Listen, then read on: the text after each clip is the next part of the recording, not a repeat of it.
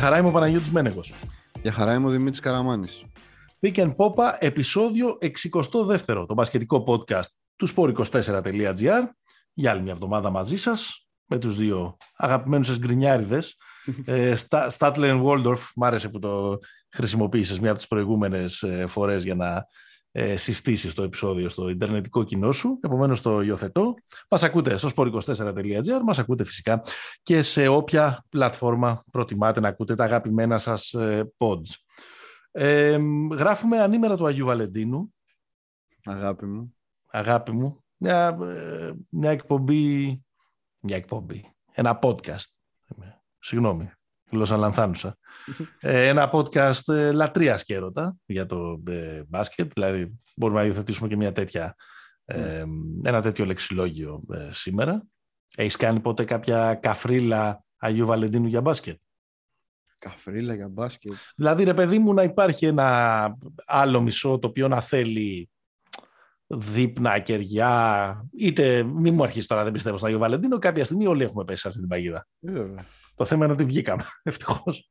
Κοίτα, μια φορά, θα σου πω, δεν έχω με Ναι, μπάσκετ. και να, και να πεις ότι και να σκαρφίστηκες μια φοβερή δικαιολογία γιατί είχε Νταρουσάφακα, ε, ξέρω εγώ, ε, Τσεντεβίτα. Ναι, όχι, δεν έχω τέτοιο. Δεν θυμάμαι, δεν ήταν, νομίζω ήταν ποδόσφαιρο. Με ποδόσφαιρο Μ, έχω οκ, κάνει έστω. κουτσουκέλα. Αλλά η χοντρή καφρίλα που είχα κάνει εκείνη τη μέρα είναι ότι είχα πάρει κάτι ε, πολύ ωραία σοκολατάκια. Ναι. Καλά για να τα προσφέρεις και τέτοια. Και τα 'φαγα. Και, δεν... και, δεν είχε... και μετά δεν είχε νόημα το... Από την αγωνία, ξέρω εγώ. Θα ήταν κανένα ΑΕΚ Lokomotiv Μόσχας. Νομίζω ήταν τότε με το. Δεν θυμάμαι, ένα, ένα UEFA ήταν. Δεν Καλά θυμάμαι. και εσύ πόσα σοκολατάκια έφαγες εσύ. Πόσα έχεις Ήταν φάει; αυτό ρε παιδί μου, γνωστής τσίπη, εταιρείας που είναι ρε τσίπη. καρδιά. Τέσσερα σοκολατάκια έχεις πάρει στο κορίτσι; Όχι ρε, τέσσερα σοκολατάκια. Εδώ μιλάμε, ήταν, ένα, ήταν μια καρτέλα με σοκολατάκια που είχε διάφορα.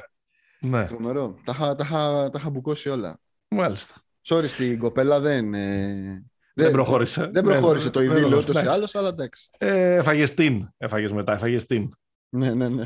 Δες πώς τα μιλάω, τα νεολαίστηκα. Ε, Ε, λοιπόν, ε, όλα αυτά συμβαίνουν την, ε, λίγες ώρες αφότου έχει συγκλονιστεί όλη η Φίλιος από το ε, Super Bowl, το θέαμα του ημιχρόνου με Dre, Snoop Dogg, ε, Eminem, Kendrick Lamar, Mary J. Blige και, και Party Crasher των ε, 50 Cent ναι. αφού οι Los Angeles Rams έφεραν το μοναδικό τρόπαιο που θα έρθει φέτος στην Καλιφόρνια.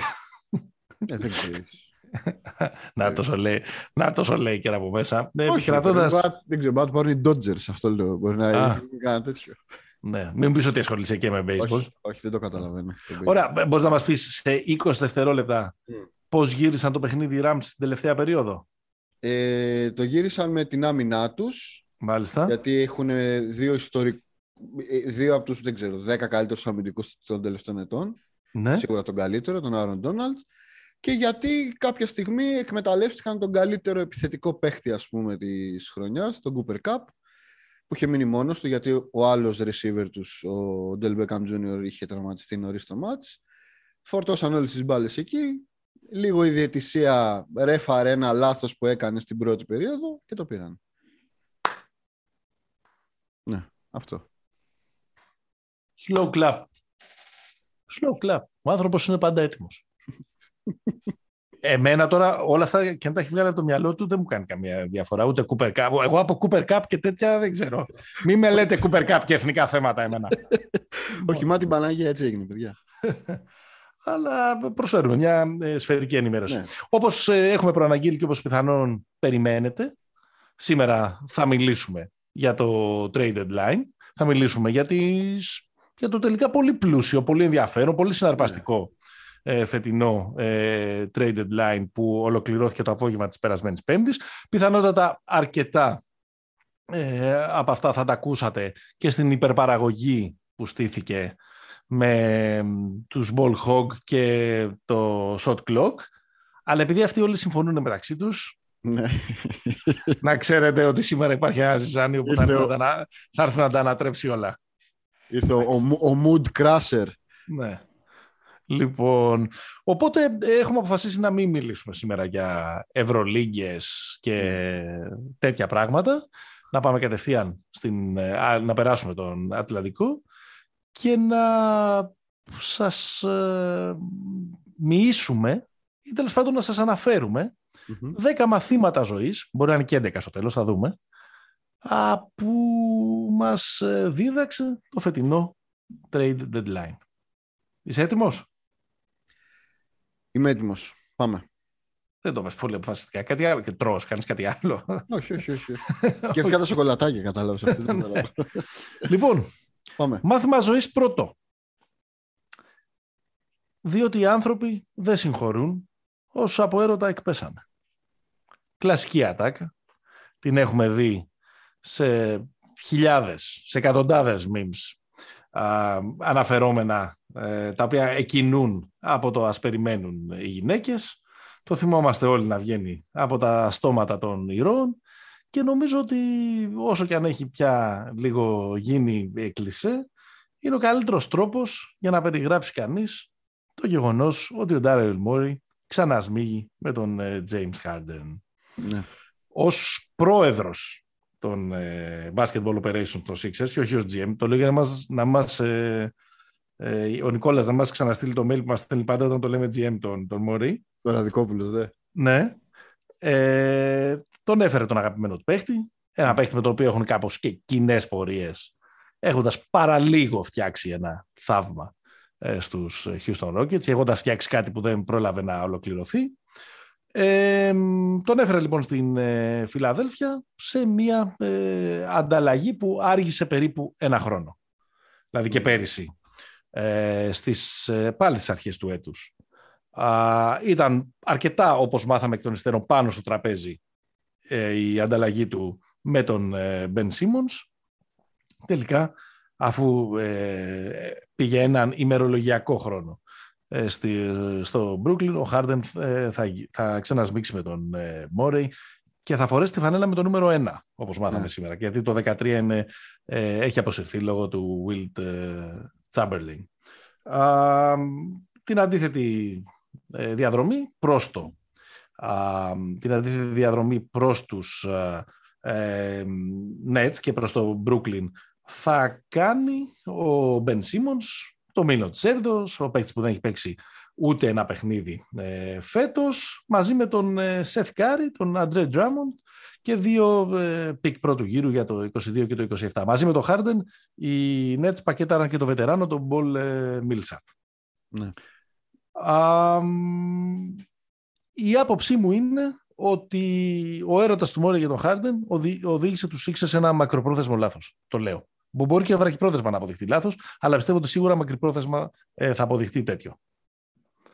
Ε, όχι γιατί θα έβλεπα σαν ένα σενάριο το να μείνει ε, ο Σίμονς, αλλά γιατί νομίζω ότι θα έπρεπε να πάρει κάποιον άλλον ε, superstar και όχι έναν τύπο που πια αρχίζει και φτιάχνει ένα κακό βιογραφικό ενός κακού σπηριού ενός κακομαθημένου τύπου, ο οποίος είναι σίγουρα χαρισματικός, ο οποίος σίγουρα έχει εξασφαλισμένη μια εστεροφημία ως ένας μεγάλος παίκτης, αλλά και ως ένας τύπος ο οποίος ε, στο δικό μου το βιβλίο και στη, στη δική μου γυάλινη σφαίρα δεν θα καταφέρει ποτέ να κερδίσει ε, τίποτα γιατί μάλλον δεν έχει αυτό το μέταλλο. Ναι. Και η αλήθεια είναι ότι για να γίνει αυτό ε, δεν λέω ότι είναι το μείζον σε αυτή την ανταλλαγή αλλά ρε παιδί μου, πιστεύω ότι δεν έπρεπε να δώσει το Σεθκάρι. οι Sixers. Ναι. Εντάξει. Σωστό. Ε, δεν, ξέρω. Έχω την εντύπωση ότι φέτος έχουν βρει κάτι. Sorry που τους επάω μονότερμα τώρα, απλά για να πω όλα όσα έχω στο μυαλό μου. ότι, ε, ότι έχουν βρει. Να ακούσει τη φωνούλα σου. Εγώ τα ότι, έχουν, ότι έχουν βρει κάτι φέτος Πιθανότατα όχι κάτι που θα τους οδηγήσει στον τίτλο, αλλά έχουν βρει μια χημεία, μια ομάδα, ε, πιο ξεκάθαρους ρόλους, έναν Embiid να κάνει χρονιά, ε, ε, χρονιά MVP και φοβάμαι ότι πάνε να την ανατρέψουν όλη αυτή την, την διαδικασία που θα μπορούσαν με μια καλύτερη ανταλλαγή γιατί σίγουρα ο Σίμον θα τους έφερε κάτι περισσότερο, να τους οδηγούσε ενδεχομένως του χρόνου στο να, στο να πάνε στον τίτλο, για να μπουρδουκλώσουν λίγο την, λίγο την ε, κατάσταση και να φτιάξουν κάτι σαν μια δική τους εκδοχή προς το super team που δεν ξέρουμε if it's even a thing anymore. Θα το συζητήσουμε ναι. μετά. Ναι. Αυτά είχα να πω. The floor is yours. Κοίτα, οι επιλογές... Ε, πρώτα απ' όλα ο, ο Μόρι μας απέδειξε ότι δεν, υπήρχαν στο, δεν υπήρχε στο μυαλό του αυτά που συζητάγαμε στα προηγούμενα επεισόδια, το middle trade, δηλαδή να πάει για κάτι ε, πώς να το πω, για κάποιον όχι, όχι all-star, όχι superstar ας πούμε. Mm-hmm. Ε, είχε λοκάρει εκεί πέρα. Και από τη στιγμή που είχε λοκάρει εκεί πέρα, οι επιλογέ του ήταν δύο. Ένας ήταν ο Χάρντεν και άλλος ήταν ο Λίλαρντ. Αυτοί οι δύο είναι, ας πούμε, οι, οι διαθέσιμοι. Ο Χάρντεν είναι η... Ε, ταιριάζει με τον τίτλο αυτής της ενότητας. Είναι και λίγο η καψούρικη επιλογή. Με την έννοια ότι ε, νομίζω δεν υπάρχει άλλος άνθρωπος, ούτε η μητέρα του Χάρντεν ίσως, που να εκτιμά τόσο πολύ ε, το James Harden. Φαντάζομαι όχι μόνο σαν παίχτης. Συμπεριλαμβανομένης και της οικογένειας Καρδάση. Ναι. Ναι. Λοιπόν, όχι μόνο σαν, ε, σαν παίχτη, αλλά και σαν άνθρωπο. Δηλαδή, σαν τον ηγέτη μιας ομάδας που να πάρει το πρωτάθλημα. Ναι, αυτό ναι, ναι, ναι. μιλάμε.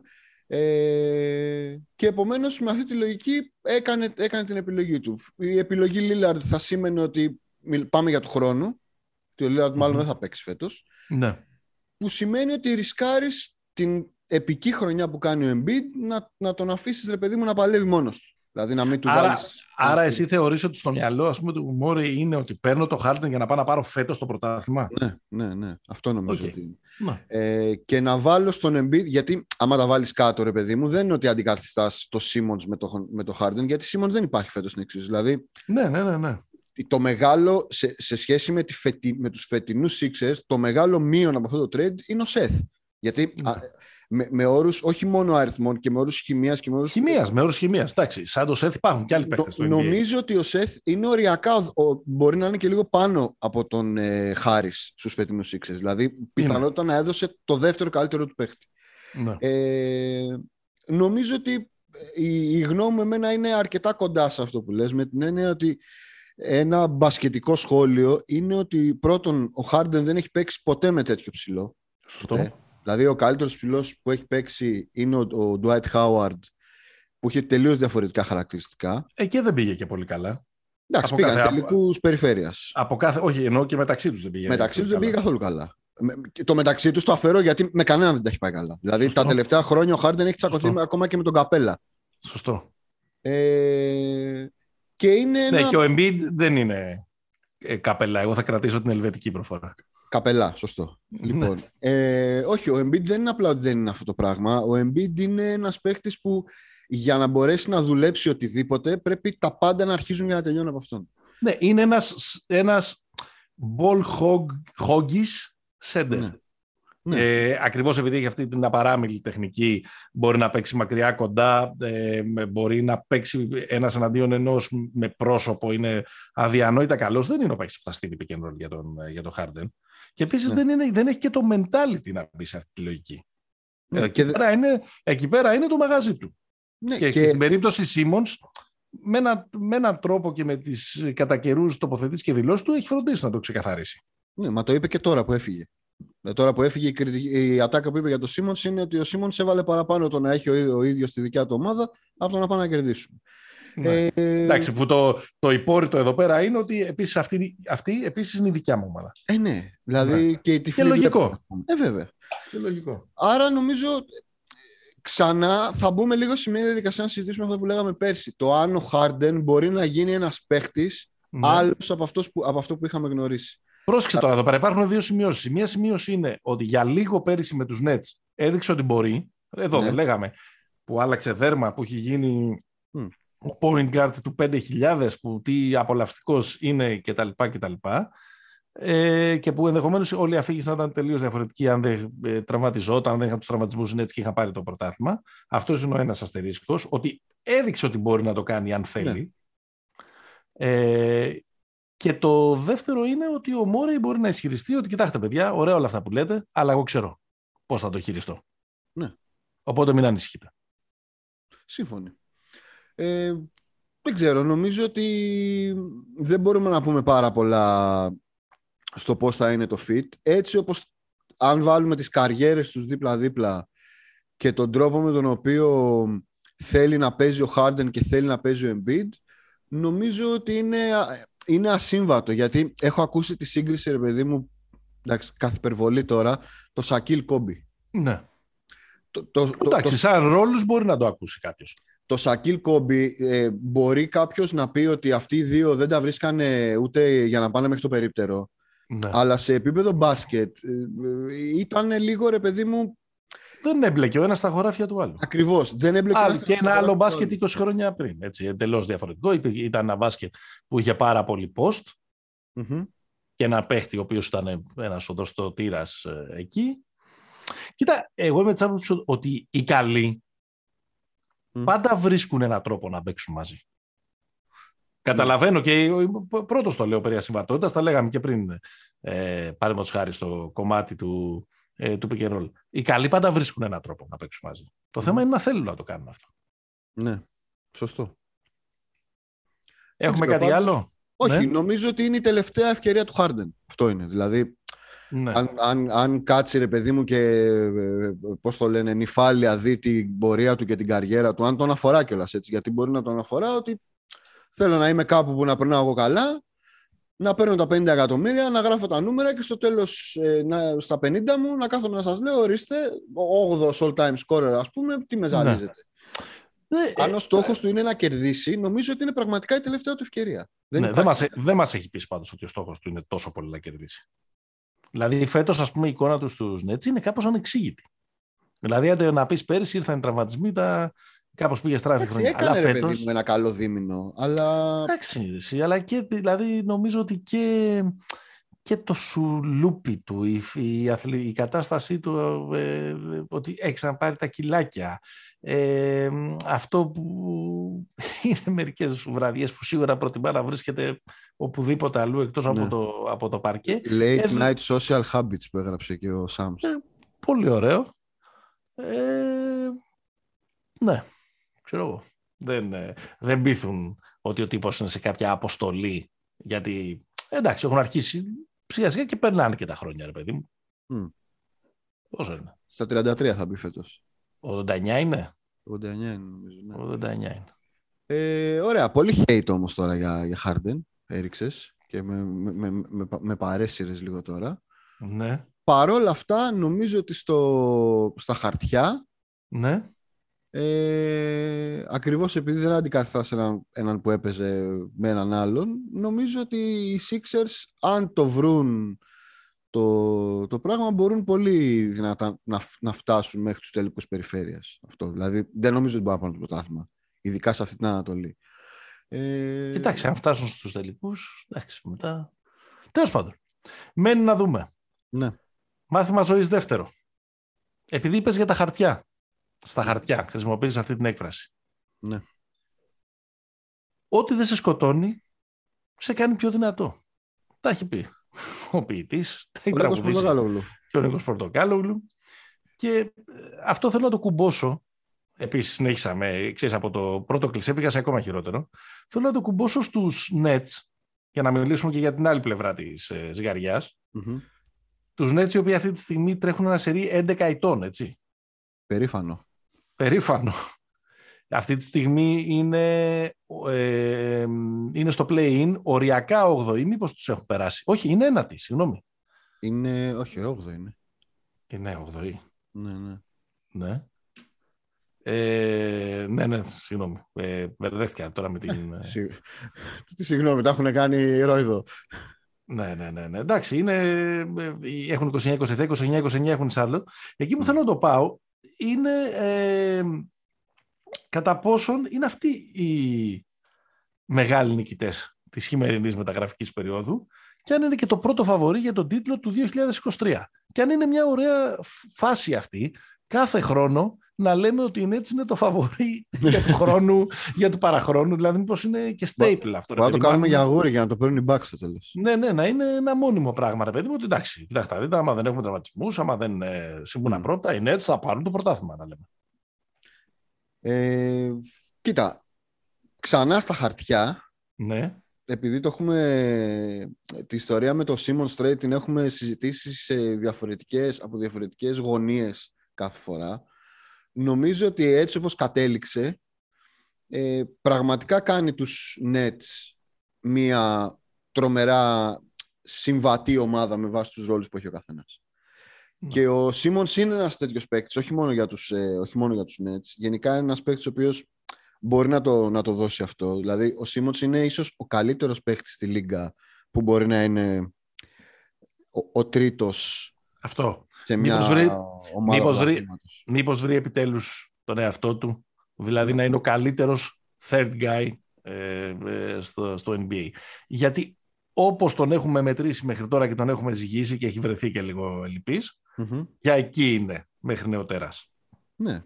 Και, Δεν θα του ζητήσουν και δεν είναι και ντροπή. Nets, και δεν είναι και ντροπή και δεν θα του ζητήσουν οι Nets εφόσον ο Ντουράντ και ο- είναι ε, υγιής και ο Καϊρή εμβολιασμένος ή στα συγκαλά του ή τέλος πάντων με δικαίωμα συμμετοχής, Σημαίνος. με δικαίωμα συμμετοχής σε όλες τις πολιτείες Μμμ. και σε όλα τα μήκη και τα πλάτη του κόσμου με δικαίωμα συμμετοχής, δεν θα τους ζητήσουν να κάνει πράγματα που δεν μπορεί ή αισθάνεται άβολα. Ναι. Θα τους ζητήσουν να, ε, να είναι facilitator στην επίθεση, θα Μμμ. τους ζητήσουν να δουλέψει αρκετά ως playmaker ρακέτας, παίρνοντας την μπάλα σε short rolls, ας πούμε, όπου είναι κάτι που έκανε πάρα πολύ καλά. Θα τους ζητήσουν να αγηθεί μιας αμυντικής προσπάθειας σε μια ομάδα που επειδή έχει και, έχει και αρκετούς βετεράνους, δεν έχει και τα πιο ε, γρήγορα ε, πόδια και ο Σίμονς είναι τερματοφύλακας, μπορεί να παίζει για παραπάνω. Ναι, ο Σίμονς Στην- είναι top, Στη, top στην 5 άμυνα. περιφερειακός αμυντικός στο NBA. Ναι, ναι, και όχι μόνο. Είναι και παίκτης που μπορεί να παίξει άμυνα Mm. και επειδή είναι, είναι πολύ μακρύς, Μμμ. μπορεί να παίξει και άμυνα και πέντε θέσεις. Σωστό, σωστό. Με μερικές ομάδες, ίσως όχι με όλους. σω όχι το φίλο των Embiid. Αν και αυτό θα έχει ένα ενδιαφέρον σε μια ενδεχόμενη σειρά. 10 Μαρτίου. Αν Ναι, έχει. εντάξει, εγώ περισσότερο τα play-off, ε, ναι, ναι, ναι. τα play-off έχω στο, στο μυαλό μου. Δηλαδή, μοιάζει πολύ λογικό. Αυτή η ομάδα με δύο μαέστρους του ένας εναντίον ενός και με ένα παίχτη ο οποίος έχει τρομακτικό πρόβλημα στο σουτ, ε, όπως είναι ο Σίμονς, χρειάζεται σουτέρ. Μμμ. Άρα ο Σεθκάρη είναι, ξέρεις, σαν να υπήρχε μια θέση με το όνομά του. Ναι, να ειδικά από τη πήγαινε- στιγμή που δεν υπάρχει και ο Τζο Χάρης. Ναι, και κα- αντιλαμβάνεται κανείς ότι αν όλοι αυτοί είναι υγιείς και καλά και όλα, το να έχεις τον Τουράντ και τον Καϊρή, τον Μπεν Σίμονς, όπως τον περιγράψαμε πριν, Ναι. και να έχεις τον Χάρης, τον Μίλς και τον Γκάρι ε, με, το, με το δάχτυλο σκανδάλι, αυτό μοιάζει για ε, τέλειο. Ναι, ναι, ναι. Είναι, είναι σαν να έχει βγει από, από, από λογισμικό, σαν να έχει, σαν να έχει βγει αυτό το... Ασ- Αστερίσκος ότι ο Σον Ναι. Μάρξ κατάφερε και κράτησε το Mills. Δηλαδή δεν Μμμ. θα, θα έβγαζε πολύ νόημα να ήταν ο Mills στο πακέτο, ας πούμε. Έτσι Ναι. όπως η- Ο Σον Μάρξ είναι ο GM των, ε, των Nets. Αυτό σου λέω τώρα. η- η- ο έρωτας οδηγεί πολλές φορές ε, Ναι, ναι, ναι. σε Κοίτα, ακρότητες. πάλι στα, πάλι στα χαρτιά φαίνεται, φαίνεται πάρα πολύ λογικό. Αλλά αν κάτι μας έχει διδάξει ο τελευταίος χρόνος στο Nets Μμμ. είναι ότι δεν υπάρχουν χαρτιά, δεν υπάρχει τίποτα, δεν υπάρχει καμία, πώς να το πω, αμυγός μπασκετική λογική. Γιατί όταν υπήρξε μπασκετική λογική, άρα δηλαδή όταν ήρθαν στο παρκέ όλοι αυτοί μαζί, ε, κάνανε παπάδες. Δηλαδή οι, Ναι. οι, Nets, οι Nets δούλεψαν. Αλλά μιλάμε για έναν οργανισμό ο οποίος δεν, δεν ήταν το... Ε, Δεν μπορούν να προβλέψουν τι τους ξημερώνει. ναι, δη- δηλαδή το άθροισμα, οι, οι, οι προσωπικότητες οι οποίες επιδρούν στο τι Ναι. φυσιογνωμία και τι χαρακτήρα θα έχει αυτή η ομάδα Μμμ. είναι απολύτως, ρε παιδί μου, είναι ασύμετρες. Δεν, δεν Ναι. μπορείς να καταλάβεις. Δηλαδή ακόμα και ο Ντουράντ που φαίνεται ας πούμε στο διάστημα αυτό των, ε, του 1,5 χρόνου να είναι ο πιο cool και να προσπαθεί να το κάνει να δουλέψει και να σκίζεται και αυτό και όλα αυτά. Δεν είναι ένας τύπος ο οποίος μπορείς να πεις ότι σε 6 μήνες μπορεί να, να τη βιδώσει και να πει ας το διάλογο Ναι. πάω να φύγω. Ας πούμε. Εντάξει, ο, υπάρχει, ένας πολύ, υπάρχει ένας μεγάλος αστερίσκος στους, ε, στους Nets. Είναι ε, το πόσο committed και πόσο εκεί είναι ο Καϊρή. Ναι. Γιατί αν δεν είναι εκεί ε, ο Καϊρή, ε, ψάχνουμε... ε, ε, είναι το επόμενο μεγάλο trade που θα συζητήσουμε. Ναι, αλλά Και, και, μάλιστα πάλι θα είναι και ένα trade που πιστεύω θα, θα το κατεβάσει και θα είναι trade Westbrook. Θα, θα, ναι, αυτό. Θα Θα, γίνει πάει σε, θα, θα, πάει σε, θα, θα είναι με πεσμένες τις, ε, τις Ναι. μετοχές του. Αλλά για Kyrie. να θυμίσω, για να γυρίσω και λίγο το χρόνο πίσω, τη σειρά με τους Bucks, ο Durant πήγε να την πάρει. Δηλαδή μόνος του. Ναι, βεβαίως. Ναι. Άρα αυτό που λέγαμε πέρυσι ότι ο τρίτος στάρ είναι κάπως σαν εγγύηση. Δηλαδή, αν έχεις τώρα, ακόμα και αν δεν έχεις τον Καερή, και έχεις αυτούς που είπες, δηλαδή το Σίμον, το... ακόμα και ο Ντράμοντ, ρε παιδί μου, που δίνει ένα μέγεθο μέσα, που δεν είχαν σωστό, τίποτα. Σωστό, σωστό, σωστό. Δηλαδή ο Γιάννης πέρναγε και έσκαγε πάνω στον Blake Griffin και τους έβαλε 35 πόντους μεσόωρο. Δεν είναι Ναι. το ίδιο πράγμα. Δεν λέω ότι ο Ντράμοντ είναι κανένα θηρίο, αλλά είναι γομάρι. Είναι πιο, πιο μπαρτοκαπνισμένος από τον, ε, από τον, ε, τον Κλάξον. Ναι, βέβαια. Και έχει κάνει και καλή χρονιά. Δηλαδή στο... Ναι, ναι, ναι, ναι. Το, το, το, τον πετυχαίνουν σε καλή φάση. Δεν τον πετυχαίνουν όπως τον πήραν οι Lakers πέρσι, Ναι, ναι, ναι. που ναι. δεν μπορούσε να κουνηθεί. Ε, άρα, πόντος για τους Nets. Σ- Στο συγκεκριμένο trade, εγώ θα έβγαζα νικητές του Nets. Όχι, Ναι. χωρίς να πω ότι οι άλλοι είναι χαμένοι, αλλά ότι κατάφεραν κρατώντας και κάποιους ρε παιδί μου. Δηλαδή, το, ότι δεν έδωσαν το μήνυμα. Απλά ο James Harden αυτή τη στιγμή για αυτό το επίπεδο, δεν Mm. πάμε να βγάλουμε, το βγάλουμε μυρωδιά, είναι ένα κινούμενο red flag. Μέχρι να αποδείξει το αντίθετο. Ναι, ναι, ναι. Κάπως έτσι. Ξεκάθαρα. Οπότε πάμε στο τρίτο μάθημα ζωής από το φετινό trade deadline. Λίγο πολύ το ανέλησες, νομίζω ότι χρειάζεται περισσότερη κουβέντα. Ποτέ δεν έφτασαν 16 παιχνίδια για να αλλάξουν τον κόσμο. Ναι. Και αυτό αναφερόμαστε στα, σε αυτόν τον πολύ περιορισμένο αριθμό αγώνων, που ήταν μόλις 16, που οι Big Three του, του Brooklyn έπαιξαν μαζί. Δηλαδή και ο Καϊρή και ο Kevin Durant και ο James Harden. Το ρεκόρ των, ε, ε, των Nets σε, αυτό το, ε, σε αυτούς τους 16 αγώνες ήταν 13 νίκες και 3 ήττες. Αν θέλετε να βρείτε το pace του σε μια σεζόν 82 αγώνων, μιλάμε για 67 νίκες. Δηλαδή μιλάμε για σχεδόν σίγουρα ε, πλεονέκτημα έδρας απέναντι σε όλους. Δηλαδή μιλάμε για την κορυφαία ομάδα ε, Ναι. της Λίγκας. Αλλά δυστυχώς αυτό ήταν, κράτησε μόνο ε, 16 ε, παιχνίδια. Τώρα η κουβέντα είναι, μην, μην το, μην το πολύ ζαλίσουμε, η ερώτηση είναι αν η συνείδηπαξη αυτών των συγκεκριμένων Big Three στο Brooklyn ήταν ένα πείραμα καταδικασμένο να αποτύχει ή απλά ήταν, είναι αυτό το κακό timing; Πανδημίες, τραυματισμοί, ε, ε, ε, καηροί κτλ. Ναι. Όχι, δεν νομίζω ότι ήταν πείραμα καταδικασμένο να αποτύχει. Νομίζω ότι επ- επέδρασαν όλα αυτά που είπες. Δηλαδή δεν, δεν είναι καταδικασμένο να αποτύχει όταν με κάποιο τρόπο βρίσκεις τη δυνατότητα Να έχεις Να- αυτούς τους τρεις. να έχεις αυτούς τους τρεις μαζί. Δεν, δεν βγάζει από Γιατί πουθενά. οι καλοί πάντα βρίσκουν τον τρόπο. Σωστό. Έτσι. Ε, και νομίζω ότι συνέβησαν όλα ρε παιδί μου. Δηλαδή αν κάποιος πιάσει το Steve Nash σε μια γωνία έτσι όπως είναι και ζαρωμένος τώρα από τις κακουχίες ναι. και σου- μπορεί να σου μιλάει ρε παιδί μου πέντε ώρες και να σου πει και πράγματα ακόμα περισσότερα από αυτά που είδαμε εμείς. Δηλαδή και όσο προχώραγε η... Μιλάς, μιλάς με Steve Nash. Θα ήθελα να μιλάω με Steve Nash, ρε φίλε, πάρα πολύ. Αλλά νομίζω ότι τους έβγαλε και σε όλους... Ε, ε, καταρχάς για μένα το μεγάλο trigger, όσο και να τον αγαπάω και τον λατρεύω και τον λατρεύουμε και οι δύο, α- ο άνθρωπος ο οποίος κατέστρεψε όλη την ιστορία είναι ο Καϊρή. Γιατί Ναι. ο Καϊρή ε, έσπασε το συμβόλαιο στην Ναι, πραγματικότητα. ναι, ναι, ναι, ναι, εντάξει, ναι, σωστό, εντάξει. Ε, βέβαια. εκεί, εκεί έσπασε. Μα γι, αυτό, μα γι' αυτό και εγώ είπα πριν ότι όλα, αυτός είναι ο μεγάλος αστερίος. Από αυτό λίγο πολύ εξαρτώνται όλα. Γιατί Ακριβώς. αν αυτός δεν είναι εκεί, ε, α- αλλάζει το πράγμα. Ναι. Ε, μην Και με ο- γρηγορήσουμε, γιατί ναι. έχω να σε πάω σε, σε σχετικό Πήγαινε τέταρτο μάθημα ζωής. Δημήτρη, όσο εμείς κάναμε ranking ιστορικά, ποιες ήταν οι καλύτερες, Μμμ. όσο εμείς, εσύ δηλαδή, τις υπερασπιζόσουν, το τέλος των Super Teams είχε έρθει.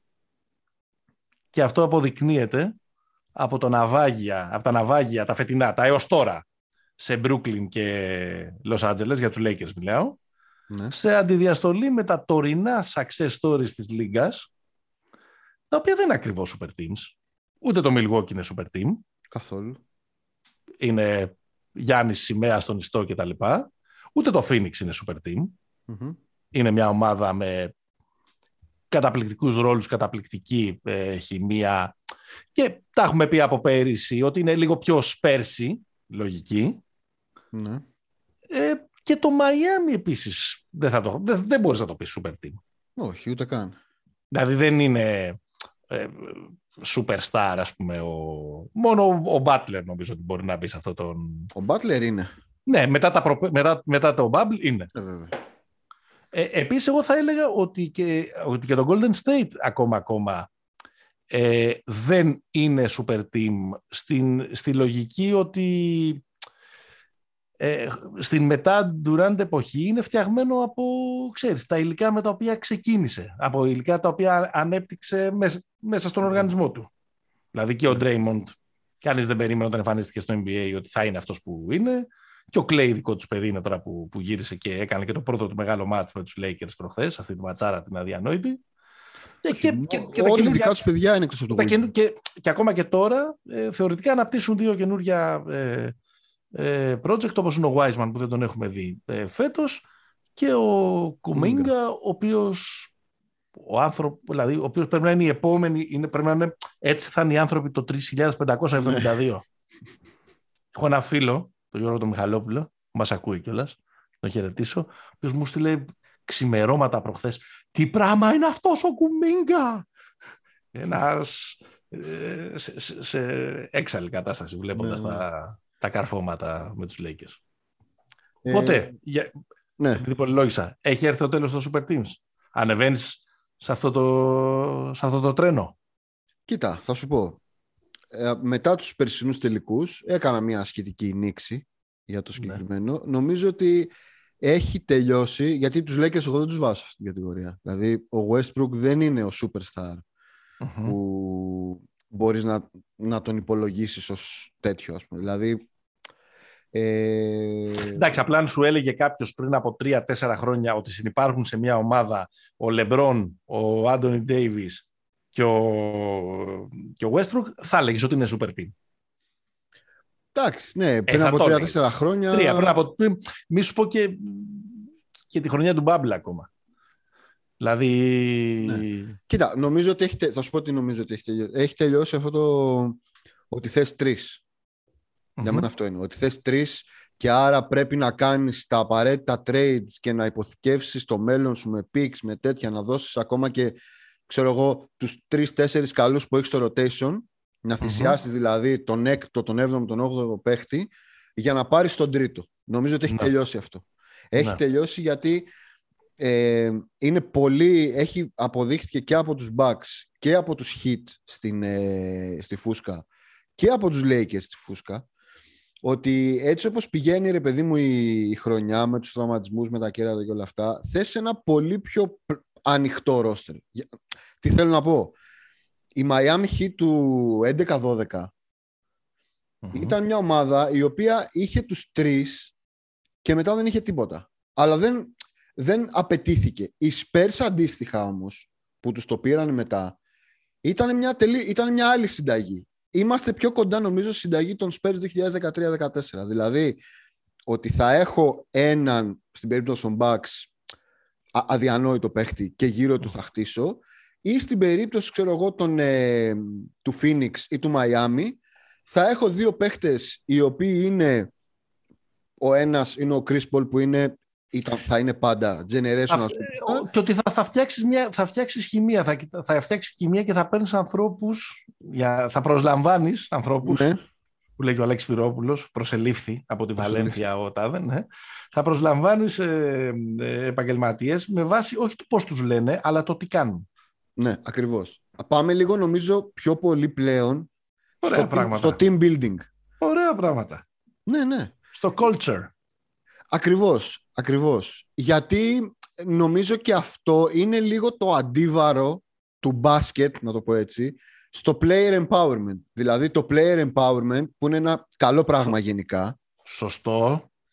Ε, φαίνεται ότι έχει κάποια όρια στο ότι έχω δύο φίλους εκεί, ταιριάζουμε, τα βρίσκουμε, πάμε να παίξουμε μαζί να, πάμε το Δεν μπορώ να έχω μια ομάδα που να είναι όμοιρος ε, των ορέξεων δύο ή τριών ε, individuals.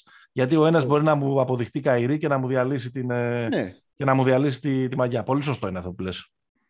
Άρα νομίζω ότι με, με, αυτά και με Κίνα το NBA, η συνταγή που επικρατεί στο NBA είναι ο δύσκολος τρόπος. Ναι. Ο δύσκολος και, και επίσης είναι... όλα, όλα, κάνουν, όλα γυρίζουν μόνο. Δηλαδή, ναι, μπορεί σε, σε, δηλαδή φτά, θα φτάσει μια μεγάλη ανταλλαγή ενδεχομένως σε δύο ή τρία χρόνια που θα ξαναδημιουργήσει μια super team για να ξαναβλέπουμε όλους να πάνε να κάνουν αυτό το, αυτό το πράγμα. Ναι, ναι, δηλαδή... ναι. Α, απλά ξέρεις τι, νομίζω ότι σε, σε σχέση με την προηγούμενη δεκαετία που, που, που λεγαμε είναι πολύ πιο πολύ το ταλέντο πλέον.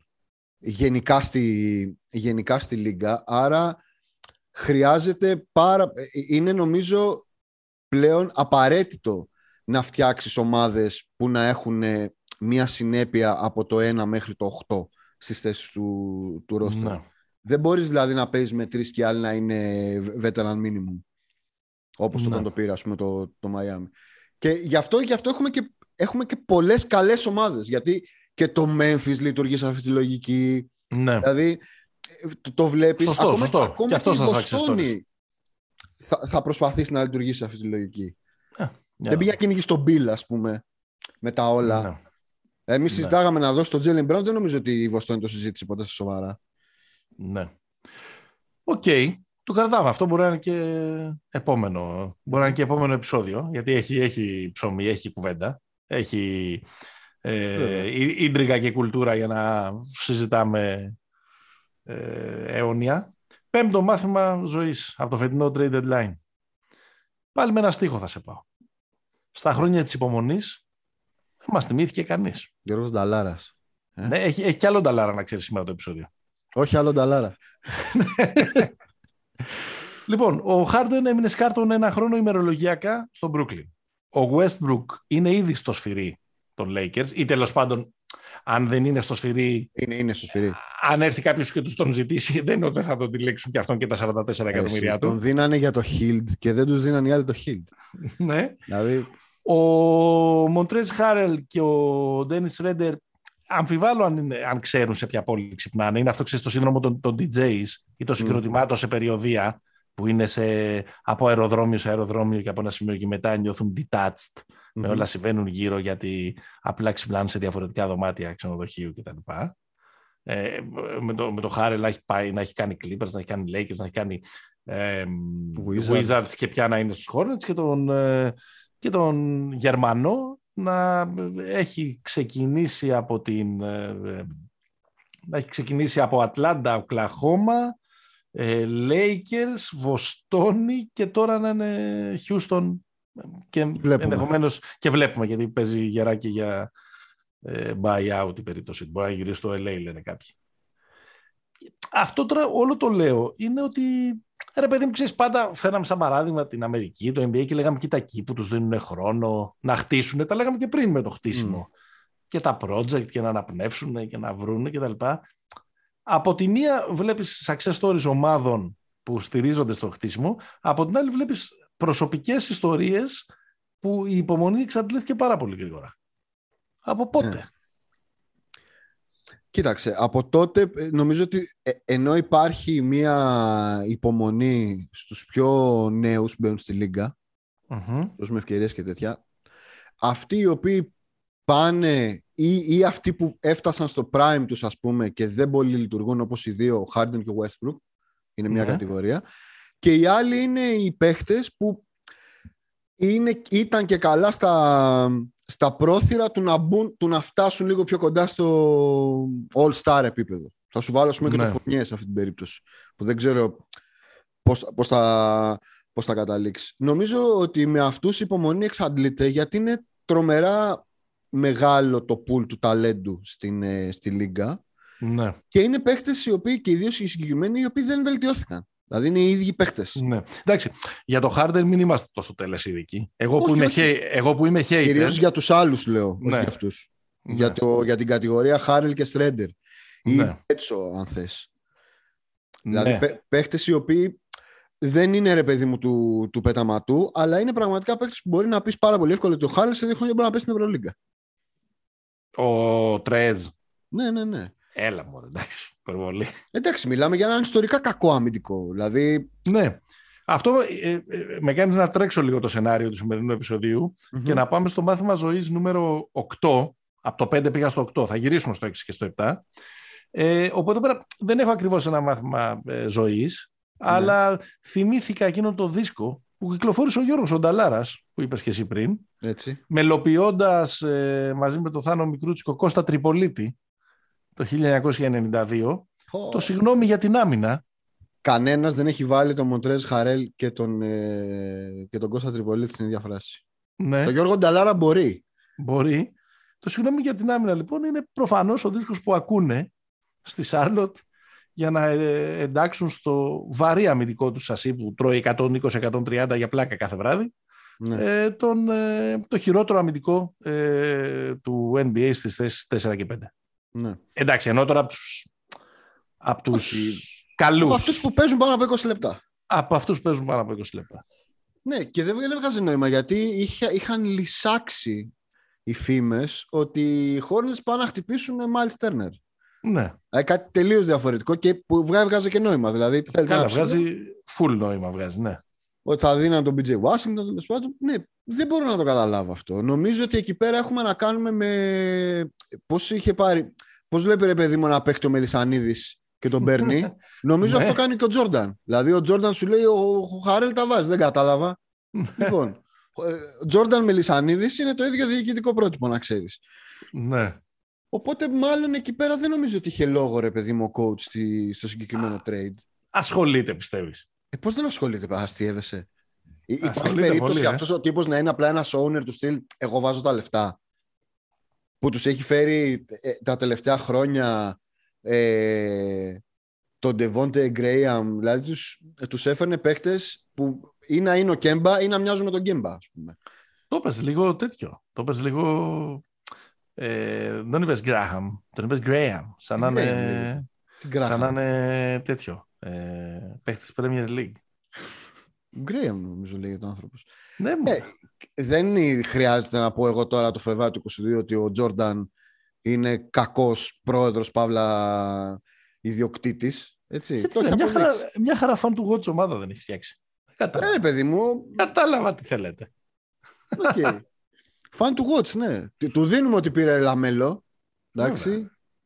Ε, ναι, δεν ξέρω πώς θα, πώς θα εξελιχθεί αυτό. Γιατί η Σάλοτ πραγματικά έχει δυνατότητες πολύ καλές. Πολύ, είναι μια πολύ ωραία ομάδα. Αλλά και πέρσι ήταν πολύ ωραία ομάδα και κατέληξε να φάει 150 στο play-in από τους Pacers.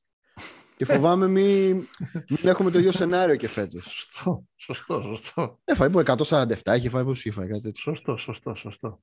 Φέτος τους έβαλε εντωμεταξύ 158 νομίζω τους έβαλε φέτος. Έγινε το, το ανάποδο. Μάλιστα. Ε, περνάμε στην, στα κινηματογραφικά, στην κινηματογραφική ναι. ενότητα. Μαθήματα ζωής από το φετινό trade deadline. Συνεχίζουμε. Είχαμε πάει από το 5 στο 8, γυρίζω στο 6. Καλά κάνεις. Μάθημα ζωής. Μετά το πρώτο, κανένα από τα υπόλοιπα ρόκι δεν βλέπετε. Ναι. Δεν σου λέει τίποτα. Λες, ok, thanks, bye. Ευχαριστώ. Κλείστε τον κύριο. Ε, ενδεχομένως και συμπεριλαμβανομένων και αυτών και τον Creed με τον Michael Jordan, τον άλλον, τον Michael B. Jordan, του Wire. Ε, τα ναι. μέτρια τα θεωρώ πολύ. Ε, υπάρχει βέβαια ένα soft spot που έχουμε όλοι στην καρδιά μας για το ε, Rocky 4, αυτό το... Τι να πω, αυτό το, την αποθέωση ας πούμε του, του ψυχρού αυτό το καταπληκτικό που πάει ε, ο Ρόκι μέσα στο σπιτάκι τους και, και κάτι τέτοια ναι, ναι, ναι. διπλούρα, ναι, ναι, ναι, το χειροκροτάει και ο Γκορμπατσόφ και γίνονται διάφορα. Τέλος πάντων, όλη αυτή την κάπως ατυχή όχι, όχι, ε, γιατί, κινηματογραφική εισαγωγή την κάνω για να μιλήσουμε για την ηλικιώδη πτώση του έκπτωτου Ντράγκο που λέγεται Κρίσταψ Πορζίνγκης.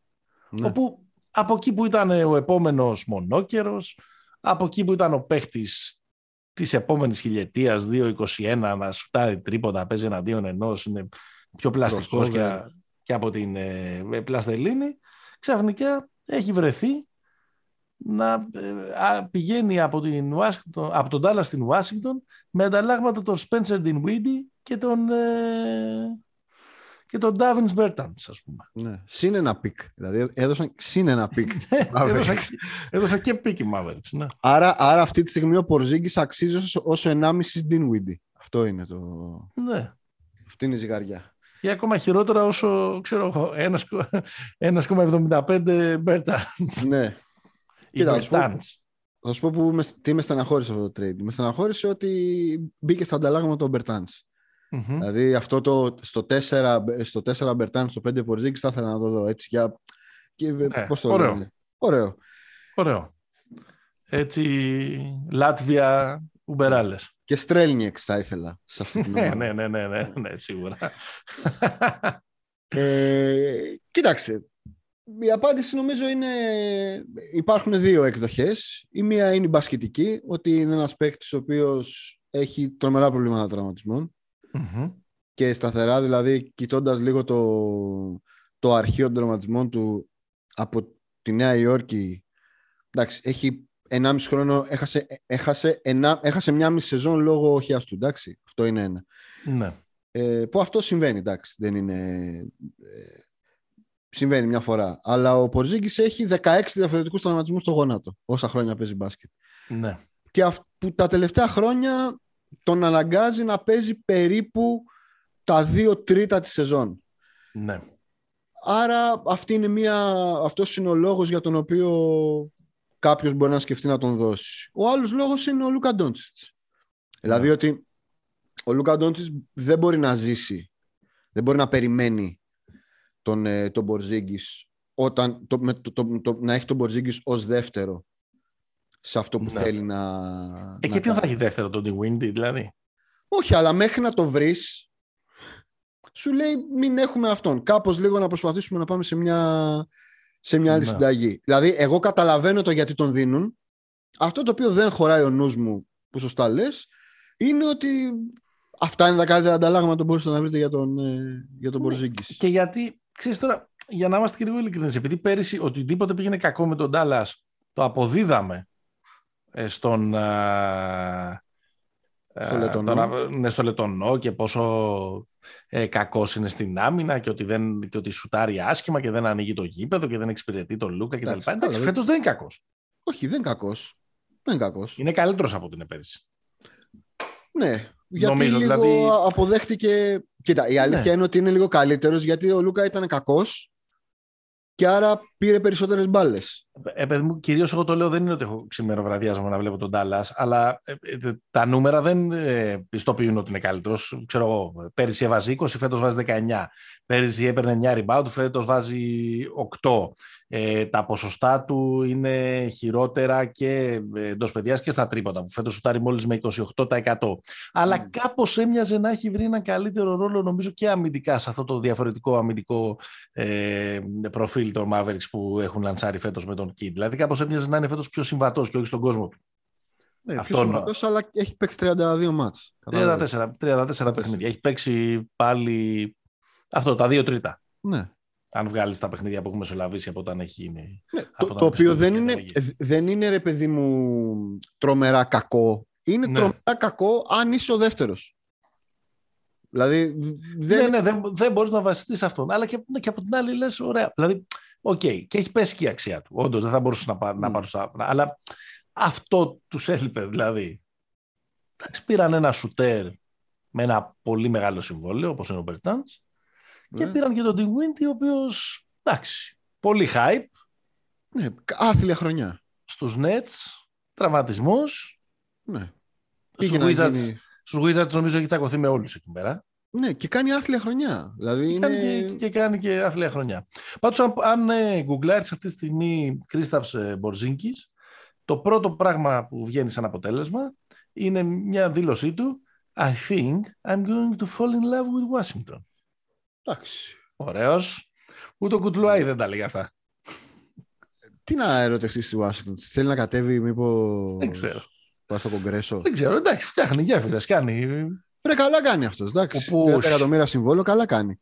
Όπως λέει και ο Γιώργος ο Γεωργίου, από ένα σημείο και μετά οι παίκτες παίζουν μπάλα με το στόμα, όχι με τα πόδια. Ή με τα χέρια στην περίπτωση. Τα χέρια. του Γιώργης.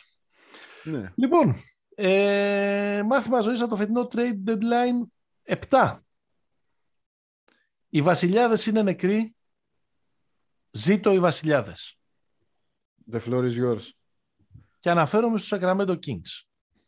Και αναφέρομαι στην πολυσυζητημένη μέχρι να γίνει το μεγάλο ε, trade Simmons Harden ανταλλαγή που ε, κάτσε γιατί έχει και πολλούς αυτό να, τους- να, να, να το πούμε και Ολόκληρο. να το, που- να το πούμε και ολόκληρο και να το πούμε και ε, σωστά Ε, λοιπόν, από τους Kings στους Pacers πήγε ο Tyrese Haliburton, ο Buddy Hield και ο Tristan Thompson και από τους Kings στους Pacers, την αντίθετη διαδρομή, έκαναν ο Ντομάντας Σαμπόνις, ο Justin Holiday, ο Jeremy Lamb και ένα pick δεύτερου γύρου για το draft του 2023.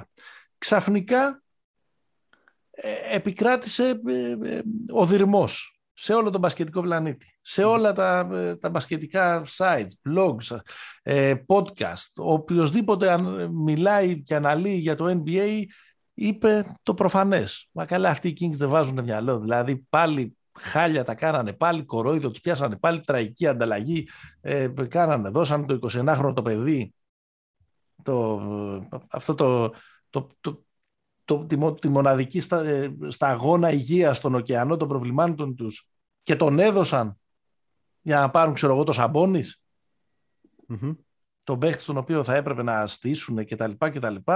Λογαριασμοί οπαδών των ε, account, λογαριασμό ε, οπαδών των Kings στα social media να λένε δεν το πιστεύω ότι αυτή η ομάδα πάλι τα σκάτωσε, πάλι αυτό, πάλι από εκεί και δώσ' του και δώσ' του και δώσ' του. Λοιπόν, εγώ διαφωνώ. Έτσι καταλάβαμε. Ε, διαφωνώ. Ε, πιθανότατα δεν θα είχα τα κότσια να κάνω αυτή την ανταλλαγή και να πάω να την πουλήσω. Ως Kings. Ναι. Ως ε, GM των, ε, των Kings. Που βέβαια, άμα έχεις περάσει τη Λέλα Παντίβατς, που έχει κάνει... Ε, ναι. Δηλαδή όλα περνάνε, αλλά τέλος πάντων δεν θα είχα πολύ τα, τα άντερα να πάω να το δικαιολογήσω, γιατί όντως εκ πρώτης όψεως δεν είναι πολύ Κλωτσάει. να το δικαιολογήσει. Και έρχομαι και σου λεω Ο Α στους Kings είναι ο Fox ή ο Χαλιμπέρτον. Η άποψή μου είναι, είναι ότι είναι ο Diaron Fox. Αυτός έχει μεγαλύτερο upside. Όχι ότι ο άλλος δεν είναι ένας καταπληκτικός παίχτης, νοικοκύρης κτλ, κτλ. Έχει μεγαλύτερο upside, είπες. Ναι. Oh. Διαφωνείς; Ναι. Διαφωνώ. Είναι, είναι, έχει, να έχει, έχει, περισσότερο ταλέντο, ρε παιδί. Πώ να σου το πω. Είναι παίχτης ο οποίος μπορεί να είναι. Δηλαδή, αν μπορεί να είναι ένας franchise player σε μια ομάδα σε κάποια χρόνια, μόλις οριμάσει λίγο περισσότερο, πιστεύω ότι περισσότερο μπορεί να είναι ο Fox από την ο Χάλιμπερτον. Ναι. Δεν λέω ποιος θα κάνει καλύτερη καριέρα. Ή αν δεν θα συζητάμε, ξέρω εγώ, σε 7-8 χρόνια για τον Fox που είχε κακή νοοτροπία και μπλα μπλα μπλα και διάφορα. Mm-hmm. Λέω ε, ποιος, ποιος έχει μεγαλύτερο potential. Επίσης, έχω την αίσθηση ότι ρε παιδί μου το 2052 που θα είμαστε στο επεισόδιο 5263 του Pick and mm NFT θα είναι, δεν θα είναι καν επεισόδιο. Ναι, τα προγράμματά μας θα το κάνουν. Και κάποια στιγμή θα έχουμε ένα, στο επεισόδιο με τις ερωτήσεις των ακροατών, κάποιος θα μας ρωτήσει, ρε παιδιά, θυμάστε τον Χαλιμπέρτον και τον Ντομάντας Σαμπόνις. Ποιος πιστεύετε ότι έχει μεγαλύτερο legacy; Ναι. Πιστεύω ότι αυτός θα είναι ο Ντομάντας Σαμπόνις. Mm-hmm. Καταρχάς γιατί το λένε Σαμπόνις. Έτσι. Ναι. Και ένα ξέρω το Σαμπόνις, μεγαλύτερο legacy θα έχει από το Χαλιμπέρτον. Δηλαδή, ξέρω εγώ, όλα αυτά κάπως τα λέω ότι ρε παιδί μου, ας ηρεμήσουμε και λιγάκι με το πόσο σπουδαίος είναι ο μικρός. Είναι, αλλά είναι έτσι που μπορεί να χτίσει μια ομάδα ε, πάνω του, ως Α, νομίζω όχι. Και αυτή τη στιγμή, επειδή κάτι κάνανε και γύρω-γύρω οι, Kings, δηλαδή θέλω να πω και ο Justin Holiday ένας καλός. Και ο Διβιτσέντζο ε, πήρανε. Και ο, και ο Διβιτσέντζο μια χαρά ρολιστάς είναι. Ρολιστάς ομάδας πρωταθληματικής είναι. Mm-hmm. Και διώξανε και αυτό το πράγμα που λέγεται Buddy Hield το ένα στα 13 τρίποντα πριν από λίγες ώρες. Έλα, έλα. Δεν αμφισβητώ ότι είναι καλός παίκτης όχι, αλλά είναι ό,τι σιχαίνομαι στο σύγχρονο μπάσκετ είναι ο Μπάντι Χίλ. Οκ. Δεκτό. Δεκτό σαν παρατήρηση αισθητική. Ναι. Μήπως αυτή τη φορά, ξέρω αντιδημοφιλής άποψη, μήπως τα κάνανε σωστά οι Kings τα πράγματα. Ναι. Κοίτα, η δική μου διαφωνία έγκυται στο ότι ο Χαλιμπέρτον είναι θεωρώ ότι ο Χαλιμπέρτον είναι καλύτερος παίκτης και μπορεί να γίνει πολύ καλύτερος παίκτης από το Fox. Okay. Την έννοια ότι ο Fox έχει ήδη 4 ή 5 χρόνια στη, στη λιγα ε, παρουσιάζει τα ίδια καλά συγκεκριμένα, συνεχίζει να παρουσιάζει τα ίδια κακά, είναι να σταθεί στο σουτ.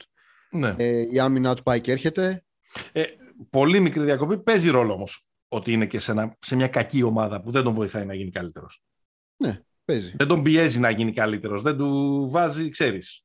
Δεν τον, δεν τον ανα... Και δεν τον αναπτύσσει κιόλας, αν θέλεις. Ναι, συμφωνώ. Ε, ο Χαλιμπέρτον νομίζω ότι στο μικρό δείγμα του 1,5 σχεδόν ε, χρόνου έδειξε ότι έχει, για μένα ότι έχει μεγαλύτερο upside. Άρα αν ε, κάποιος από τους δύο έπρεπε να φύγει με αντάλλαγμα το Σαμπόνις ε, νομίζω ότι θα, αν έδιναν το Fox ας πούμε, και έπαιρναν το Σαμπόνις νομίζω ότι θα λέγαμε ότι είναι από τα καλύτερα trade ε, των τελευταίων ετών. Με το Χαλιμπέρτον νομίζω ότι είναι, ότι είναι λάθος να φύγει. Και δεν το βάζω... Ε, αυτό είναι τώρα το, το περίεργο της υπόθεσης. Είναι λάθος να συγκρίνει κάποιος, γιατί το συζητάγαμε και στο live εκείνη την ώρα, το να συγκρίνει κάποιος του Χαλιμπέρτον με του Σαμπόνι. Αυτοί οι παίχτες οι δύο δεν συγκρίνονται σήμερα. Mm-hmm. Ο Σαμπόνι είναι, ο Σαμπόνις είναι ο καλύτερος παίχτης και από τις δύο ομάδες που ενεπλάκησαν στο trade. Εντάξει, είναι, είναι ξεκάθαρο αυτό. Ε, μιλάς, νομί... μιλάς τη γλώσσα της αλήθειας. Ναι, και, και νομίζω ότι επειδή είναι τόσο καλός παίκτης ο Σαμπόνης, οι Kings μπορεί να κάνουν, ρε παιδί μου, και, μια, και ένα πολύ καλό τελείωμα στη σεζόν, δεν ξέρω, να νικήσουν και το play-in, μπορεί να μπουν και στο play-in. Ναι. Ακριβώς επειδή ο Σαμπόνης είναι τόσο καλός παίκτης. Απλά ο άλλος, νομίζω ότι με δεδομένο ότι είχες και τη δυνατότητα να πάρεις το, το Σαμπόνις, έπρεπε να κυνηγήσεις λίγο περισσότερο κάπως, αντί να τους κάνεις ανταλλαγή τον ένα για τον άλλον, να τους, ε, να τους φέρεις μαζί. Δεν, ε, ε, δεν καταλαβαίνω με ποια λογική... Ε, α, και δώσαν και τον Bagley επίσης που καιρός ήταν. Να το πούμε Καλά, αυτό κοίταξε να δεις. Αυτό σαν υποζημίωση το έχω. Αυτή η τριαδούλα στο Detroit ναι. με Κάνιχαμ, Κίλιαν Χέις και Μπάγκλεϊ μπορεί να έχει λίγο πλάκα. Δεν λέω ότι θα πάρει διπυρωτικά, αλλά μπορεί να έχει λίγο πλάκα. Λίγο ρε παιδάκι μου να βγει κάπως καλύτερος από, αυτή την αποκρουστική εικόνα που έχει μέχρι τώρα ο Χέις. Λίγο να, ναι, ναι, αποδείξει ότι ανήκει εκεί, γιατί μέχρι τώρα δεν το έχει αποδείξει. Ναι, άρα νομίζω στο τέλος της ημέρας ε, ε, τον δώσανε πολύ εύκολα το Χαλιμπέρτον. Δηλαδή ναι. είχαν τρόπο να, να το αποφύγουν. Ε, ε, πώς, ο τρόπος να το αποφύγουν θα ήταν να δώσουν το Fox. Ναι, αυτό λέω. Να δώσουν το Fox. Να ναι, δίναν το... Okay. Να Εντάξει, το... έχουμε μια δομική ε, διαφωνία. Εγώ ναι. θεωρώ καλύτερο το Fox, εσύ το Ακριβώς. Ωραία, εντάξει, okay. Έτσι προχωράει. Χέγγελ. Ε, ναι, ναι. Αντίθεση. Συμφων... Συμφωνούμε ότι διαφωνούμε. Λοιπόν, πάμε, να... πάμε να προχωρήσουμε. Ε, μάθημα ζωής νούμερο 9 και φτάνουμε σιγά σιγά προς το τέλος. Οι ωραίοι δεν σουτάρουν στο Portland. Συνεχίζω κινηματογραφικά. Ναι. Επειδή εμείς κάνουμε, βλέπουμε και ένας τον άλλον αυτή τη στιγμή και τον βλέπω που λέει τι μου λέει αυτός τώρα; Τεριάτικα. Έχει αρχίσει και μου λέει χαϊκού. Εντάξει, μόλις Μπορεί να... πνίγει και ο σκύλος γι' αυτό. Μπορεί να το θυμάστε την ταινία Things to do in Denver when you're dead. Δεκαετία 90, πρέπει να είναι γύρω στο 95-96. Είναι όλα αυτά τα ανθυποταραντινικά που είχαν βγει μετά την μεγάλη επιτυχία του Reservoir Dogs και του ναι, Pulp ναι, ναι. Fiction.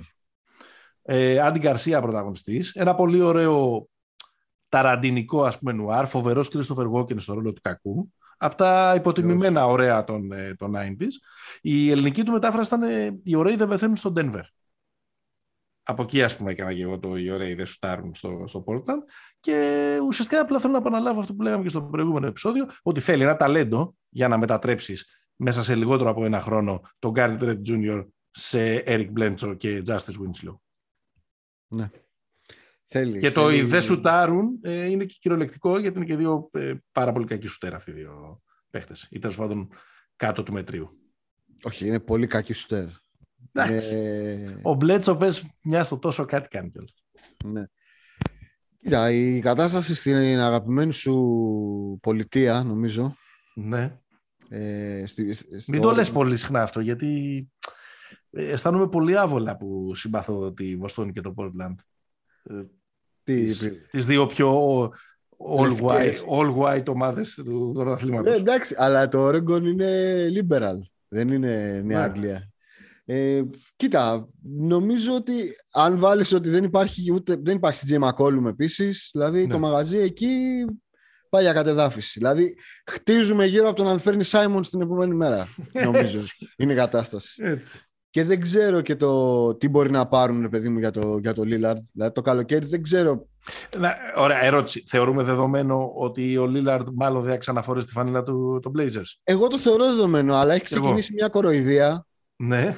ότι θα χτίσουμε, θα, θα κάνουμε retooling συνολικό γύρω από Μμμ. το Lillard. ναι. Αυτό, Οπότε θα θέλουμε άλλα τρία χρόνια για να αποδώσει και ο Λίλαρντ ναι. θα διεκδικήσει το πρωτάθλημα στα 42. Θα σου πω ότι είχε- αυτό έχει γίνει μία φορά με τον Κόμπι. Ο Κόμπι Ναι. με το που τελείωσε η, η δυναστεία, Ναι, ναι, ναι. ναι. με το που διώχνουν το Σακίλ, ο Κόμπι από το 5 μέχρι το, τον Κασόλ, να το πούμε Ναι. έτσι, κάνει το κομμάτι του. Έχει πάρει την ομάδα με Σμους Πάρκερ με όλους αυτούς, βάζει, βάζει, αλλά οι Lakers είναι ανυπόλοιπτοι, ρε παιδί μου. ναι. Μέχρι που έρχεται τον Κασόλ... Επειδή το γούσταρε ο Τζέρι Μπάς, έτσι. Ναι, γιατί, ναι, ναι, γιατί, ξεκάθαρα. γιατί το, ε, το πρώτο ενδεχόμενο μετά τους τελικούς του 4 ήταν να, να φύγει ο Κόμπι, όχι να φύγει ο Σάκ. Ναι, ναι, ναι. Ο Κόμπι και, και μετά. Δηλαδή μετά. Υπήρχε, υπήρχε το story ότι θα πήγαινε... Και, και για Σικάγο και για Clippers. Ακριβώς, ακριβώς. Η διαφορά η μεγάλη είναι ότι ο Κόμπι τότε ήταν 26-27, ο Λίλαρ τώρα είναι 32. Ναι, ναι, ναι. Και είναι και μεγάλη διαφορά για να συ- τα συγκρίνουμε τα δύο. Ναι, είναι... και δεν είναι και χορτασμένος. Δεν είναι ότι πρωταθληματική ομάδα... Δεν είναι στεφκάρι σε πρωταθληματική Ναι. ομάδα την ξαναφτιάχνουμε. Άρα με αυτή τη λογική νομίζω ότι ο Λίλαρ θα φύγει και θα φύγει για, για καλούς νέους παίχτες και draft picks. Δηλαδή Ναι. θα φύγει λίγο το πακέτο θα είναι σαν του Harden στο Houston. Κάπως... Ε, Ε, εντάξει, Όταν εδώ, θα- εδώ είναι πολύ ξεκάθαρο ότι πάμε για ένα rebuilding και ο Θεός βοηθός δηλαδή, κάπως έτσι. ναι, δηλαδή Ε, δεν είναι ρε παιδί μου. Καλό είναι ο Anfernee Simons, αλλά ε, ναι, εντάξει. μην τρελαθούμε τώρα. Οκ, εντάξει. Ε, για, το- για το Portland τι άλλο να πούμε. Να πούμε αν θα κρατήσουν τον, τον English είναι ένα ζήτημα. Γιατί τον πήραν σε εκείνο το... Ναι. Ε, τον πήραν από την Utah, αλλά πολλοί λένε ότι θα γίνει τον buyout και θα ξαναπάει στη Utah ο, Δεν ξέρω, νομίζω είναι τραυματίας ο English. Γι' αυτό ο είναι σοβαρό. Αυστραλός. Ναι, για το καλοκαίρι. Ναι. Το... Μην, μην τον πάρει, ξέρω εγώ, η Μακάμπη. Δεν, δεν ξέρω πώς θα. Η, καρ- η καριέρα του English γενικά είναι μια τρολιά. Είναι είναι τρο- πολύ, πολύ σωστό. αλλά εντάξει, ρε παιδί μου, τώρα το θεωρούσαμε μέχρι πέρυσι τον παίχτη που Ναι. Καλύτερος έκτος παίχτης ήταν μαζί με τον Clarkson. Απλά ο Ναι. Clarkson έβαζε περισσότερους πόντους. και το μυστικό όπλο και το μυστικό συστατικό στην ΣΟΣ των, ε, της Jazz και τώρα ξαφνικά Μακάμπι. Εντάξει. Τρομερός παίχτης, τρομερός παίχτης. Αλλά ξέρεις, είναι αυτό που έλεγες πριν για το χρόνο. Ότι Ναι. πολύ γρήγορα αυτούς που. Δηλαδή, ο Χάρελ Σρέντερ ήταν οι δύο καλύτεροι έκτη παίχτες σε πρόπερση. Σωστό. Και τώρα κάνουν βόλτες στη, στη Λίγκα. Το ίδιο μπορεί να γίνει και με τον English. Ε, Πάρα πολύ σύντομο σχόλιο ε, για Νέα Ορλεάνη. Άντε να ξαναγυρίσει και ο Ζάιον να τσακωθούν επιτέλους όλοι αυτοί κατά τη διάρκεια του αγώνα. Πιστεύω ότι πάμε για μεγάλα ξεφτιλίκια εκεί πέρα. Ναι. δηλαδή, ε, δεν μπορώ να φανταστώ πώς μπορεί να φτάσει μία μπάλα σε μια ομάδα που έχει τον Ingram, τον Zion, τον CJ McCollum. Δεν έχει Devonte πραγματικό- Graham. Dev- Devonte Graham και δεν έχει και πραγματικό play, ε, playmaker, point guard. Μμ. Ε, κάπου μέσα σε όλα αυτά τον έχω χάσει τώρα που βρίσκεται. Νομίζω στους Blazers βρίσκεται ο Σατοράνσκι. Στους Spurs. Στους Spurs, συγγνώμη. Συγγνώμη, ναι. Στους Spurs, ναι, ναι, έχεις δίκιο. Ε, Ένα όνειρό στους- σου έγινε πραγματικότητα. Κοίταξε, εκεί είναι make it uh, or break it. Ή, τέλος πάντων, σε αυτή την ομάδα, ένας παίχτης με το IQ του και την ικανότητά του ε, λάμπει, επιτέλους, Ναι. ή το παίρνει απόφαση και γυρίζει, όσα βγάλαμε, βγάλαμε και Να γυρίζει σε ρωτήσω στη- κάτι. Στα, Ναι. Επειδή αυτή τη στιγμή που μιλάμε στους Spurs ανήκουν και ο Τόμας Σατοράνσκι και ο Γκόραν Ντράγκητς. Ναι. Είναι κάτι από τα πιο υγρά σου όνειρα αυτό το πράγμα να το δεις να δουλεύει με έναν τρόπο; Έτσι, να το δεις. ρε Είναι, παιδί μου. είναι μεγάλος μωρέ ο Ντράγκητς. είναι μεγάλος, ε. Ναι. Νομίζω πως... Πάντως όχι, αλλά- ετοιμάζεται από ό,τι φαίνεται να πάει στην ομάδα όλων των Ελλήνων. Ναι, είναι το, το μάθημα ζωής νούμερο 10 που Ναι. θα έχεις την τιμή να παρουσιάσεις εσύ. Απλά να πω, να πω ότι το Σατοράνσκι Μπιτάτζε είναι ρε παιδί μου πάρ τους, μια Ευρωπα... τους παίρνει μια ευρωπαϊκή ομάδα και αυτόματα γίνεται contender κατά τη γνώμη μου. Ναι.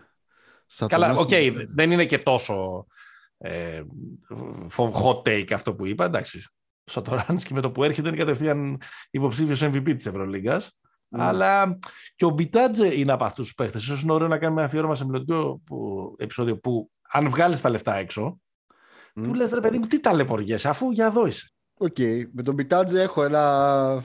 Δεν μου πολύ αρέσει. Αισθητικό πρόβλημα. Ε, ναι, δηλαδή ένα μάτσο έχει κάνει ζωή του. Έχει ξεφτυλίσει τον Παπαγιάννη στην Ελλάδα Γεωργία. Δεν είναι. Δεν μου έχει δείξει και πάρα πολλά. Καλός είναι, μπασκετικός είναι. Καλός. Λοιπόν. Βέβαια, αυτό που φοράει το 88 λίγο με προβληματίζει, αλλά τέλος πάντων. Ναι, σωστό. Ε, λοιπόν, μάθημα νούμερο 10. Έλα. Και τελευταίο της, ε, της ημέρας. Λοιπόν, εγώ θα, εγώ θα κλείσω με κάτι σαν πιο λαϊκό στοιχείο από σένα. Εντάξει. Γιατί; Από την, από την Elite με τα, τις box office αναφορές. Γιατί, αλλά δεν μας είπες καν, παιδί μου, τα εργατικά. Εντάξει, ε, το νούμερο 8, τη φάμπρικα. Σε, λοιπόν. σε επόμενο επεισόδιο. Λοιπόν, ε, ο σοφός λαός μας λέει το Μάρτι ξύλα φύλαγε μην κάψεις τα παλούκια. Εντάξει. Okay. Και με αυτό θέλω να μιλήσω για το Σέρτζι Μπάκα. Και με αυτό κλείνω. Ναι, και με αυτό κλείνω. και με αυτό θέλω να μιλήσω για το Σέρτζι Μπάκα. Με την έννοια ότι οι Bucks για δεύτερη σερή σεζόν κάνουν την κίνηση PJ Tucker, δηλαδή βάζουμε έναν στην, στην εξίσωσή μας αυτό που θεωρούμε ότι μας λείπει, έναν βετεράνο γερό παιδί και όλα αυτά.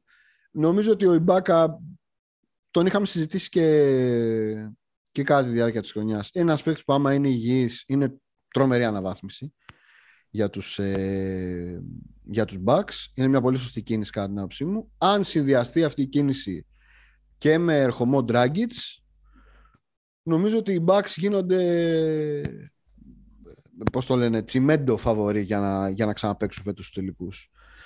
Ναι. Ε, και είναι, είναι, είναι, καλό, είναι, είναι καλό πράγμα, ρε παιδί μου, ότι αυτή η ομάδα φαίνεται ότι κάνει πολύ συγκεκριμένες και στοχευμένες κινήσεις. Δεν πολύ τρελάθηκε που δεν της βγήκε ο Ντιβιτσέντζο φέτος ή δεν της βγήκε ο Ζελέγε που λέγαμε το καλοκαίρι τον πήραν για να τον κάνουν BJ Tucker. Ε, ναι. ο Καλό, καλό αυτό. Ναι. ναι. Ε... Ε, ε, φοβάμαι ότι ο Ιμπάκα είναι λίγο ghost. Ναι. Πολλοί κόσμος το φοβάται. Ότι εντάξει, ωραίος, σπουδαίος δεν είναι και πολύ μεγάλος αλλά κάπως, ξέρεις, αυτοί πολλές αλλαγές από εδώ, από εκεί, όλοι τους ζητάνε να έρθει και να είναι αυτό το, ναι. το πίσω. στη μέση, ρε παιδί μου. Αυτό είναι πολύ, είναι ζώρικο. Ναι, και, και όλοι, ξέρεις, τους ζητάνε, δηλαδή και στους Clippers αυτό λέγανε. Θα έρθει ο Μπάκα και είναι και δέσαμε. Ναι, εντάξει. Ε, δεν ξέρω, πάρει τον 33, δηλαδή θεωρητικά εντάξει, έχει, έχει χρόνια μέσα του. Μια χαρά είναι. Δεν είμαι δηλαδή τόσο σίγουρος ότι αυτό θα, θα πάει όσο καλά ε, το, το περιμένεις και εσύ και οι υπόλοιποι, ναι. παρότι πολύ λογικά το περιμένουμε όλοι να πάει καλά. Ναι, ναι. Ε, και έχω και για άλλη ομάδα. Ε, για τον Dragic, εγώ ξέρεις για λόγους, επειδή πάντα προτιμώ μια καλή ιστορία από την πραγματικότητα, mm. θέλω να πάει στον Dallas μπορεί ο Dragic. Ναι, ναι. Ε, ναι. Το καταλαβαίνω. Το καταλαβαίνω. Ωραία, θα είναι ωραία, μια ωραία ιστορία να τους δεις εκεί που τον κοιτάζει ωραία τον Λούκα, σαν είναι παιδί του. Ναι. Θα είναι και μοναδικός με τον οποίο ο Λούκα δεν θα τσακωθεί, γιατί όπως έχω καταλάβει εκεί πέρα κάνει καλή σκληρό, φρα... καλή σκληρό δημαρχηλίκη και φραξιονισμό στα αποδητήρια. Ναι, εκεί ναι. θα το ήθελα. Έλα, για κλείσει και με το τελευταίο. Ε, και ε... η άλλη ομάδα που εμπίπτει σε αυτό το ρητό νομίζω είναι η Celtics. Μάλιστα. Που νομίζω με την απόκτηση του Derek White πλέον βγάζει νόημα ναι. το roster τους, η ομάδα τους. Ε... Στη θέση του Τζος Ρίτσαρτσον επίσης λίγη υπομονή εκεί πέρα, ούτε χρόνος. Στη θέση του Τζος Ρίτσαρτσον και του Σρέντερ. Δηλαδή άμα το... Δηλαδή, ναι, γιατί γύρισε, και ο, γιατί γύρισε και ο Ντάνιελ Τάις. Επίσης Πολύ μικρή ωραίο. υπομονή. Αραούχο Βράνιες. Ναι. Επιστροφή. Ναι, αυτό δεν, ακριβώς δεν είναι... Ε, σωστό, είναι Αραούχο Βράνιες, δεν είναι υπομονή. Ε, λίγη. Α, ναι. Έφυγε και ο Ένες ε, Freedom. Freedom, ναι, που θέλει να συναντήσει το Μητσοτάκι. Δεν ξέρω, να το, δεν ξέρω να το διάβασα αυτό. Θέλει να συναντήσει το Μητσοτάκι, λέει για το προσφυγικό. Μάλιστα. Καλό, θα καλό. Θα έχουν πολλά να πούνε. Βέβαια, βέβαια, βέβαια. Τίποτα. Οι Celtics θα κλείσουμε με αυτό γιατί σε είδα λίγο ζαρωμένο εκεί με το Portland. Πιο καυτή ομάδα στη Λίγκα.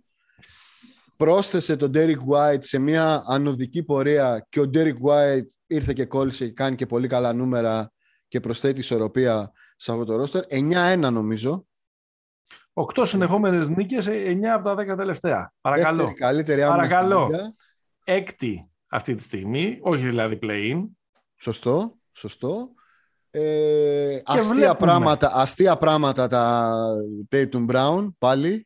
Γίναν πάλι Και- αστεία πράγματα. Κοίτα, θα σου πω. Και είναι και λίγο χαρακτηριστικό και του, και του παιχνιδιού που έγινε πριν από λίγες ώρες με την Ατλάντα. Όπου Ναι. η Βοστόνη έχανε με 10 πόντους στο ημίχρονο και παίζοντας τρομερή άμυνα στο δεύτερο ημίχρονο, έκανε ένα επιμέρους 60-40 και πήρε το μάτς εύκολα ε, πολλά με λίγα. Δηλαδή και οι 10 λίγοι ήταν στο τέλος. Μμμ. Ε, αυτή με έναν τρόπο μπορεί να λειτουργήσε και ο Ντόκα. Ναι, Άρχισαν να παίζουν άμυνα. κάποια ακριβώς. στιγμή. Νομίζω ότι είναι ε, ε, τόσο απλό και μπορώ να αδειάσω 15 advanced stats. Αλλά νομίζω το βλέπει κανείς, αν βλέπει τα, τα, Όχι. τα παιχνίδια. Δεν υπάρχει. Αυτή η ομάδα πριν από ένα μήνα ήταν 16η στην άμυνα και σήμερα είναι δεύτερη. Ακριβώς. Δεν υπάρχει άλλη συζήτηση.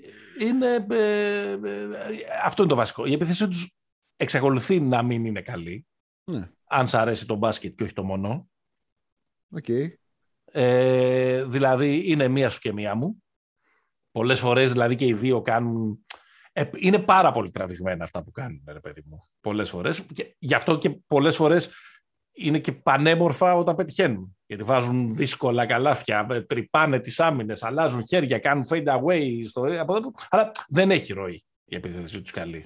Γιατί α, και άσοδος ακριβώς δεν υπάρχει. Εντάξει, και ο Time Lord το συμπαθούμε όλοι και τα λοιπά. Αλλά οκ, εντάξει. Ε, δεν ωραίος έχει- είναι. Εντάξει, Ωραίος spacing είναι, όχι, δεν υπάρχει. όχι, κάνει ό,τι, ό,τι μπορεί. Δεν υπάρχει spacing και playmakers. σε αυτήν Δεν την υπάρχει ομάδα. spacing, δεν, υπάρχει, δεν υπάρχουν. Δηλαδή, σίγουρα αυτή η ομάδα με έναν-δύο καλύτερους ε, σουτέρ ακροβολισμένους θα τα πράγματα καλύτερα, αλλά ξέρεις, θα, έπρεπε να, θα πρέπει να αλλάξουν λίγο και την ε, λογική τους στην επιθετική. Ο Tatum. Αλλά αυτή, αυτή τη στιγμή αυτό το πράγμα λειτουργεί γιατί παίζουν καλά πίσω στην άμυνα. Δηλαδή Ακριβώς. πίσω είναι σαν να, έχει, σαν να τους έχει ακουμπήσει, πώς κάνουν στα πανηγύρια στην Ήπειρο που ο, ο Κλαριτζής σε, ακου- σε ακουμπάει με το κλαρίνο στο μέτωπο για να σε ευλογήσει.